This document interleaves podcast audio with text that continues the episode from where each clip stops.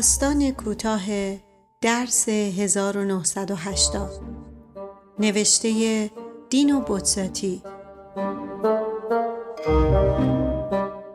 برگرفته از کتاب مجموع داستانی کلمره و پنجاه داستان دیگر. ترجمه محسن ابراهیم. ناشر نشر مرکز. راوی زهره هاشمی.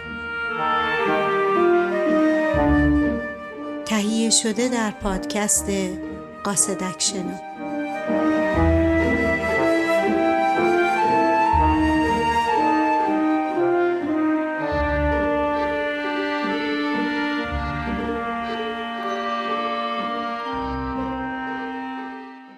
خدای جاوید که دیگر از این همه اختلاف ها کلافه شده بود تصمیم گرفت درس جانانه به آدم ها بدهد. دقیقا نصف شب سهشنبه 31 دسامبر 1979 پیترو سیمیونوویچ کرولین رئیس دولت شوروی ناغافل مرد. درست در یک مهمانی در سال نو داشت به سلامتی نمایندگان اتحادیه دموکراتیک آفریقای شرقی دوازدهمین لیوان ودکا را می نوشید که لبخند بر لبهایش خاموش شد و بین حیرت همگان او مثل یک کیسه سیمان به زمین افتاد. دنیا از عکس عملهای متضاد دچار آشفتگی شده بود و به مرحله ای از حساسترین و خطرناکترین جنگ سردی رسیده بود که تا آن هنگام وجود داشت. دلیل فوری تنش بین اتحادیه کشورهای کمونیست و اتحادیه کشورهای غربی مشاجره بر سر مالکیت دهانی کوپرنیک روی کره ماه بود. در این ناحیه وسیع پر از فلزات نادر نیروهای اشغال آمریکا و شوروی حضور داشتند. اولی ها در منطقه محدود مرکزی و آنهای دیگر در اطراف. چه کسی برای اولین بار روی آن فرود آمده بود؟ چه کسی می توانست ادعای حق تقدم داشته باشد؟ درست چند روز پیش یعنی در آستانه کریسمس کرولین در رابطه با دهانی کوپرنیک با برجسته کردن سریح برتری شوروی درباره ابزار نامتراکم سخنرانی بسیار خشنی که در کشورهای آزاد ناخشنودی تمام مورد قضاوت قرار گرفته بود انجام داده بود. منظور از ابزار نامتراکم همون بمب‌های گرما هسته است که زمانی به مانند لولوی سر خرمن در منازعه های بین المللی استفاده شده بود و حالا آتاشقال های گرد و خاک گرفته بیش نبودند. این سخنرانی کرولین به نحوی مرحوم خروشچف را به یاد می آورد که گفته بود آیا مسئولین این حمله جدید سرمایهداری یک طرفه به قاضی می روند؟ ما امروز قادر هستیم ظرف 25 ثانیه همه ساکنان کشورهای مربوطهشان را مثل یک مشت بادکنک بترکانیم و دقیقا به طرحهای پنهان جهت از بین بردن فشار جب با تمام عواقب شوم احتمالیش در منطقه وسیع اشاره می کرد. به هر حال قلبی ها با عادت به خطابه تا حدی قرای حریف بزرگ طبیعتا چندان وقعی به جوش و خروش کرولین نگذاشتند اما وخامت اوضاع پنهان نبود مجموعاً یک دی ان بی ام صد بار بزرگتر روی ما شکل می گرفت. توضیحات دی ان بی فو جنگی بین ارتش فرانسه و نیروهای کمونیست ویتنام در نزدیکی شهری به همین نام در ویتنام به سال 1954 است که منجر به شکست نیروهای فرانسوی و تقسیم ویتنام به دو کشور ویتنام شمالی و جنوبی شد. ادامه متن بنابراین آمریکا با درگذشت ناگهانی کرولین نفس بسیار راحتی کشید. کرولین هم مثل اسلافش تمام قدرتها را در خود متمرکز کرده بود. برای اینکه لاقل در ظاهر گروه های مخالف داخلی وجود نداشته باشند سیاست او می توانست کاملا شخصی تلقی شود.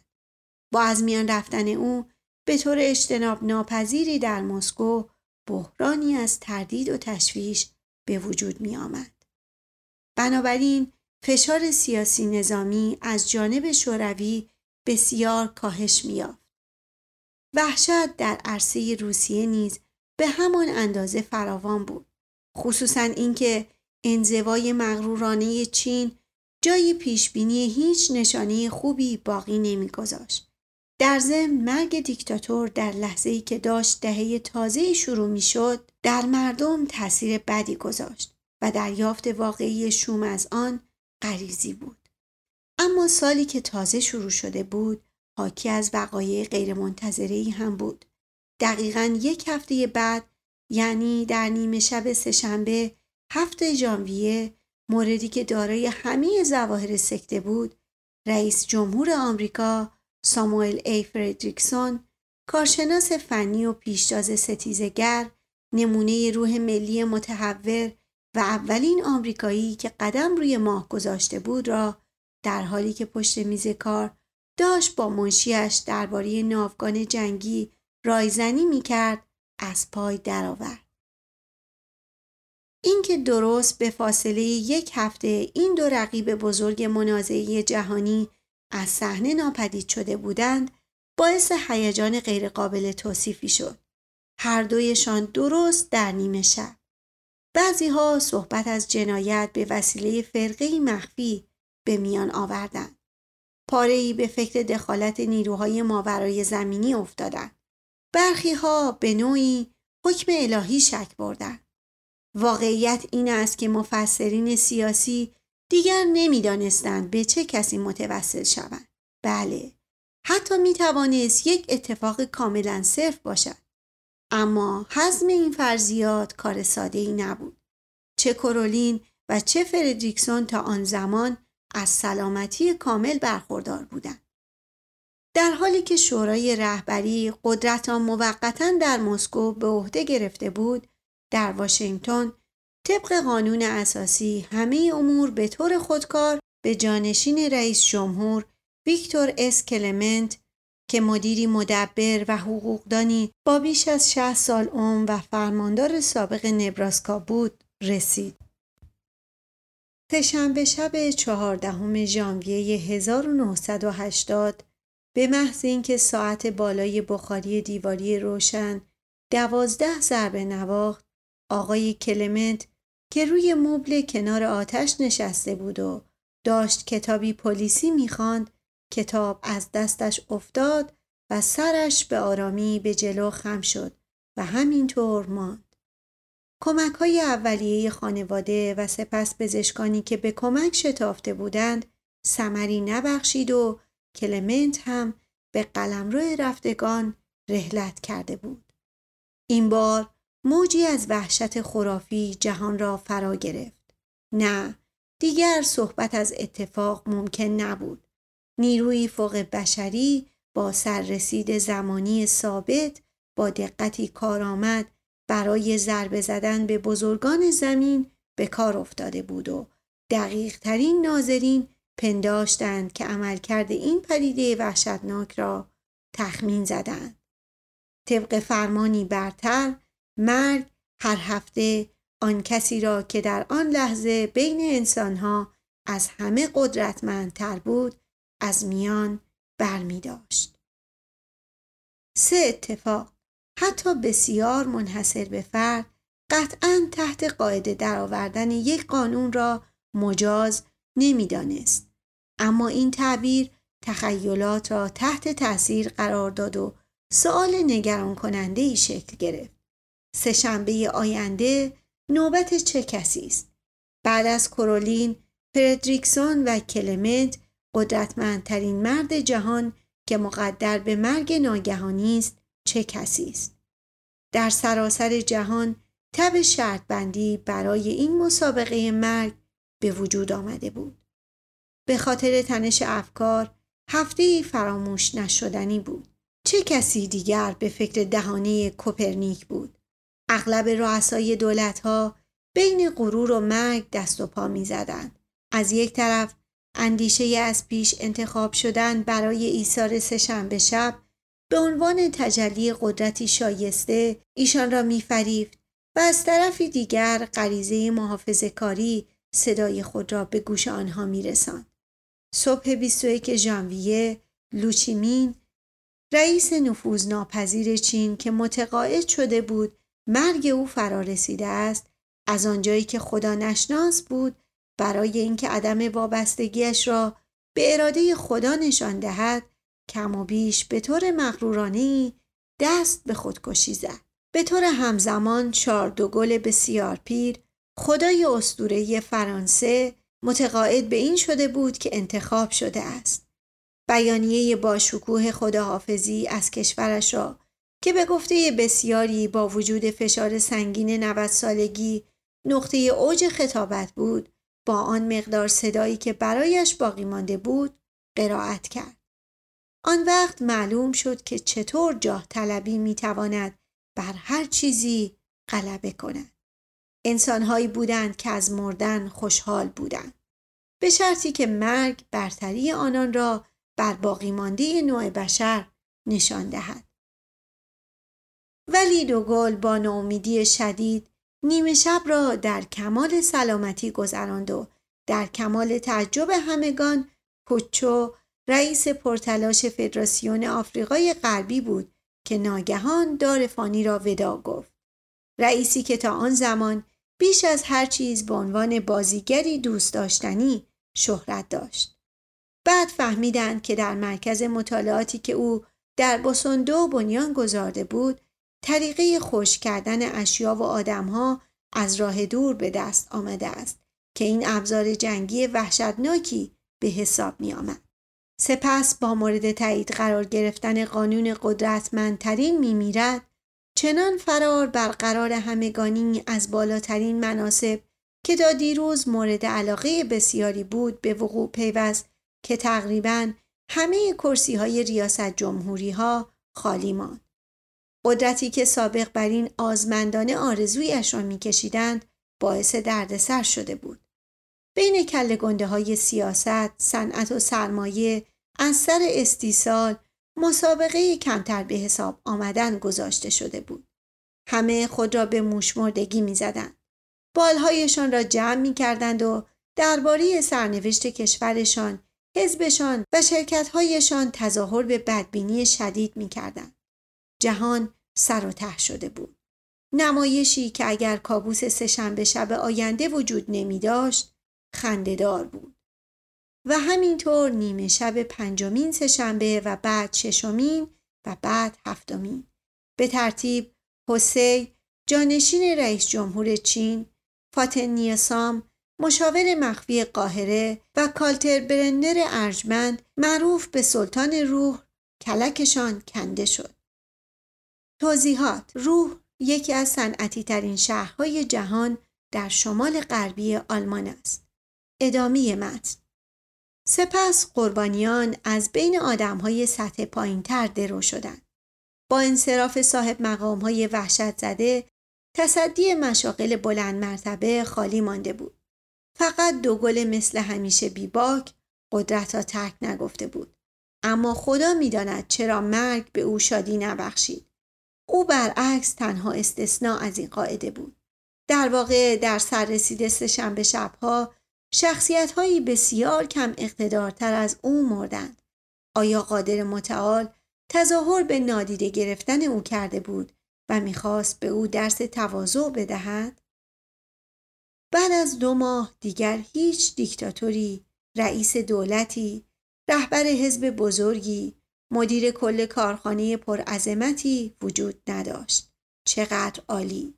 همه استعفا داده بودند و شرکت ها تحت هدایت ملل بنیادهای جمعی یکسانی باقی ماندند که در آنها هر عضو کاملا مواظب بود تا از دیگر همکارانش جلو نزند.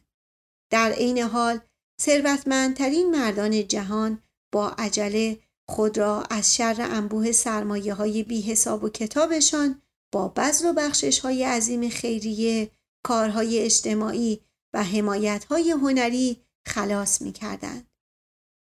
کار به تناقضات باور نکردنی رسید.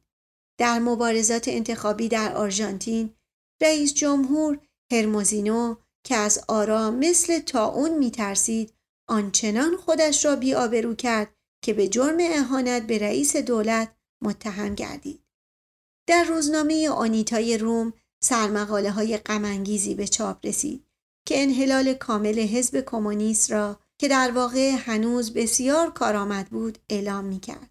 خود عالی جناب کانیزارو رهبر حزب بود که آن را نوشته بود و چون به مقامش بسیار علاقه داشت نخواسته بود استعفا بدهد و به این طریق سعی می کرد زیر زیرکی از دست سرنوشت بگریزد و واسکو بولوتا قهرمان سنگین وزن جهان به خود مالاریا تزریق کرد تا قوایش تحلیل برود. حتی زیبایی اندام نشانه خطرناک قدرت بود. در منازعات بین المللی، ملی و خصوصی هر کس حق را به حریف می‌داد و سعی می کرد ضعیفتر، مطیعتر و دست و پا چلفتیتر باشد. دهانی کوپرنیک منصفانه بین روسها و آمریکایی ها تقسیم شد. سرمایه دارها شرکتهایشان را به کارکنان واگذار می کردند و کارکنان به آنها التماس می کردند که باز هم آنها را برای خودشان حفظ کنند. ظرف چند روز کار به توافق بابت خلع سلاح همگانی کشید. ذخیره های قدیمی بمب ها در حوالی زحل منفجر شد و یک جفت حلقش را متلاشی کرد. حتی شش ماه هم نگذشته بود که هر نوع خطر جنگ حتی محلی هم منتفی شده بود. می‌گویم جنگ حتی ستیز، نفرت، منازعه، جر و بحث و اداوت هم وجود نداشت. یورش برای قدرت و اشتیاق برای سلطجویی رخت بربسته بود و همه جا خود به خود عدالت و صلح برقرار می شد. صلحی که شکر خدا بعد از پانزده سال از آن بهرهمند هستیم. چون به محض اینکه آدم جاه طلبی با فراموش کردن درس 1980 سعی کند سری بالای سرها درآورد داس نامرئی آن هم نصف شب سهشنبه زرت دخلش را می آورد. اجرای احکام هفتگی در نیمه اکتبر قطع شد. دیگر احتیاجی به آنها نبود. چهلتایی سکته های درست حسابی اتفاق افتاده بود که برای سر و سامان دادن به اوضاع جهان کفایت می کرد. آخرین قربانیان چهره های دست دوم بودند. چون بازار جهانی در رابطه با شخصیت های قدرتمند بهتر از اینها نداشت. فقط دو گل از پا افتاده سرسختانه به زندگی ادامه می‌داد. نفر ما قبل از آخر جورج ای سوید معروف به بامزه گوینده سرشناس آمریکایی برنامه تلویزیون بود. خیلی ها از این بابت تعجب کردند. اما در حقیقت سوید از اعتبار خارق‌العاده‌ای برخوردار بود. فقط اگر می‌خواست می‌توانست بالاترین مناسب ایالات را به دست آورد. در این رابطه از کنت مایک بونجورنو بزرگ سیاستمدار پیست های دوانی که در جوانی در سالهای پنجاه مجری سرشناس تلویزیون ایتالیا بود سوال شد. او اعلام کرد که اصلا از این موضوع تعجب نکرده است. او خود در دوران بروبیایش علا رقم میلش متوجه داشتن قدرتی کما بیش نامحدود می شود و یک کشور خارجی که نامش را آشکار نکرد به او دریاها و کوهها را پیشکش کرده بود تا او با یک کلام مردم ایتالیا را به قیام برخیزاند تا بتواند حکومتی برقرار کند. البته نخواست مشخص کند که چه حکومتی. اما به خاطر وطن پرستی گرچه دارای پاسپورت آمریکایی است او جواب منفی داده بود.